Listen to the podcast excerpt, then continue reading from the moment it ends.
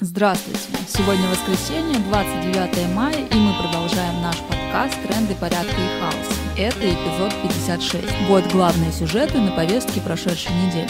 23 мая было объявлено, что трибунал над сдавшимися на Азов стали пройдет в так называемый ДНР. 26 мая Верховный суд должен был рассмотреть иск Генпрокуратуры о признании полка Азов террористической организацией и запрете его деятельности на территории РФ. Однако заседание было отложено на 29 июня. Проводить суд над военнопленными руками своих марионеток выводок из народных республик очень удобный для Кремля способ снятия с себя ответственности за происходящее. Если в РФ даже сейчас еще сохраняются какие-то правовые рамки и возможность отслеживать положение заключенных, то на Донбасс русский мир принес полный беспредел людей с автоматами. Из пленных могут выбить любые показания и приговорить к смертной казни, которая существует в ДНР, а способы оказания поддержки подсудимым практически отсутствуют. Получается, что судьба пленных военных с Азовстали будет зависеть преимущественно от хода военных действий. Если войскам РФ не удастся добиться каких-то существенных успехов, то, возможно, их обменяют даже после смертного приговора. Обращает на себя внимание еще одна деталь. Российская пропаганда кричит о неонацистах из Азова, совершивших страшные преступления против мирных жителей, хотя непосредственно перед сдачей в плен они держали оборону. Но помимо бойцов полка Азов в подвалах Азовстали стали, оказались заблокированы еще сотни, а может и тысячи людей. Работники завода, местные полицейские, просто жители Мариуполя. Каким образом на фильтрационных пунктах будут решать, кто нацист, а кто нет, до конца не ясно. Тем более, что для тех, кто верит российским пропагандистам, неонацисты — это все, кто сопротивляется приходу русского мира. Если фильтрующие собираются ориентироваться исключительно по любимым ультраправыми татуировкам, то интересно, как бы они отреагировали на татуировку татуировки некоторых военнослужащих РФ и военных корреспондентов российских пропагандистских СМИ. Федеральная разведывательная служба Германии подготовила доклад об участии неонацистских группировок в войне в Украине на стороне России. Речь идет о ДШРГ «Русич» Алексея Мельчакова и имперский легион Дениса Гариева, военное крыло организации «Русское имперское движение». Эти подразделения участвуют в военных действиях с 2014 года. Европейская сеть антифашистских фашистского мониторинга, опубликовала доклад о том, как ультраправые со всего мира приезжают в Украину для участия в боевых действиях. На стороне войск РФ воюют более семи подобных подразделений. Украинские журналисты обнаружили среди военных корреспондентов РИА Новости открытого нациста Глеба Эрвье. По его фотографии пришли к выводу, что у него есть как минимум две нацистских татуировки. Фашистская фасция на затылке и руна Альгис на руке. В родном Томске Эрвье отметился участием в проекте проекте «Окупай педофиляй» движения «Реструкт», созданного знаменитым Максимом Марцинкевичем, более известным как Тесак. После переезда в Москву Эрвье вместе с еще одним членом банды Тесака открыл тату-салон «Студия 18», который был закрыт с помощью общественной компании «Антифашист». Другим известным российским военкором-пропагандистом является журналист «Комсомольской правды» Дмитрий Стешин, который был ближайшим другом боевика Бор Никиты Тихонова, приговоренного к пожизненному заключению за за убийство Станислава Маркелова и Анастасии Бабуровой. Еще в 2014 году на волне российской пропаганды о нацистском перевороте в результате Майдана немало участников русских маршей и других ультраправых мероприятий вдруг осознали себя антифашистами и поехали на Донбасс воевать за русский мир. Сама идеология русского мира носит крайне правоконсервативный характер, от которого небольшое мировоззренческое расстояние до откровенного фашизма. Поэтому неудивительно, что столько неонацистов нацистов воюет в Украине с 2014 года, и их немало в руководящих структурах народных республик. С другой стороны, люди ультраправых взглядов есть и в составе воюющих на украинской стороне, в том же полку Азов. Получается, что на предстоящем в ДНР трибунале одни ультраправые и неонацисты будут судить других. Видимо, именно так и будет выглядеть заявленная Путиным денацификация Украины. Последние недели СМИ пишут о том, что в России проходят скрытые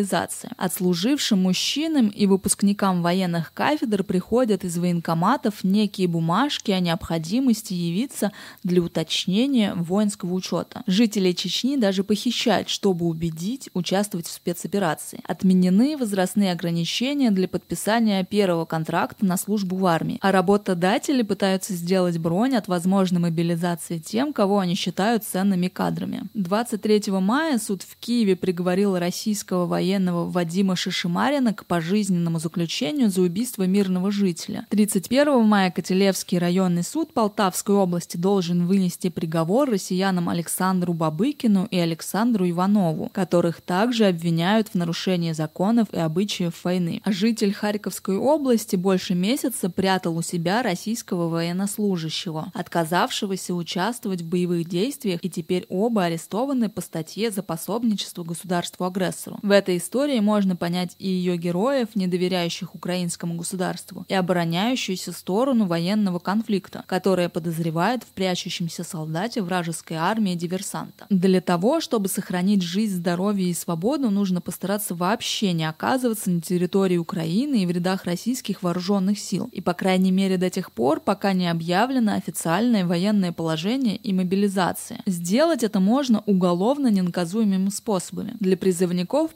продолжают действовать как законные отсрочки, так и право на альтернативную гражданскую службу. А как показывает практика, профессиональным военным за отказ участвовать в спецоперации может грозить только психологическое давление и увольнение со службы. Бумажка из военкомата об уточнении воинского учета не является повесткой, и ее можно просто порвать. 24 мая министр образования и науки Валерий Фальков в полном соответствии с нынешним трендом на разрыв с Западом объявил о грядущем выходе России из баллонской системы и переходе на какую-то собственную уникальную систему образования, в основе которой должны лежать интересы национальной экономики. Как именно будет выглядеть обещанная уникальная система, произойдет ли возвращение к известной с советских времен системе единого специалитета, пока никто не знает. Зато идеологическое наполнение уникального образования внедряется уже сейчас. Так, ректор МИИ Николай Рогачев недавно подписал приказ об участии студентов в патриотическом забеге «За мир без нацизма». Минобрнауки увеличит объем преподавания истории России в вузах для студентов всех специальностей до 144 обязательных академических часов. Очевидно, с целью донести видение этой истории из Кремля. А в учебном плане факультета свободных искусств СПБГУ обнаружили большой большое число крайне идеологизированных дисциплин, причем в соответствии с худшими западными стереотипами. Теперь, надо полагать, эти дисциплины идеологизируют в соответствии с худшими стереотипами русского мира. А Роскомнадзор блокирует образовательный сайт знания.ком за ответ на вопрос пользователю, что происходит в Украине после 24 февраля 2022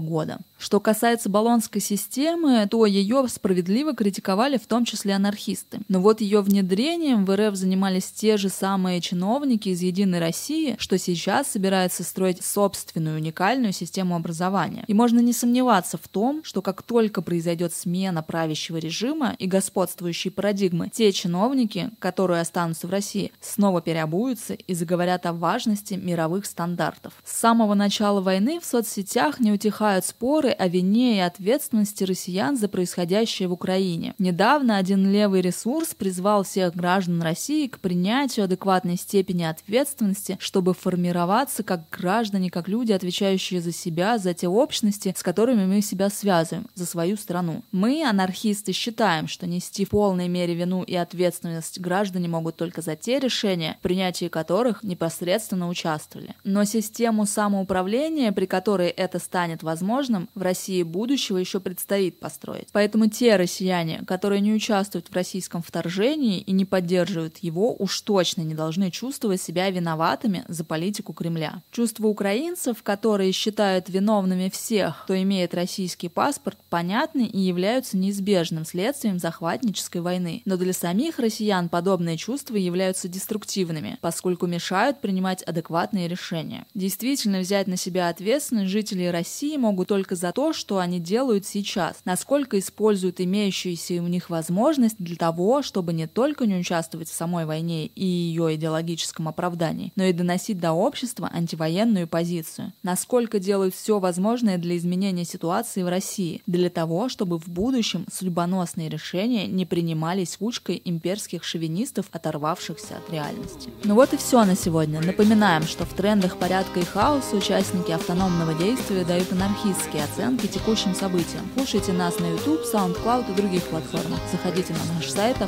автоном.org. Пока!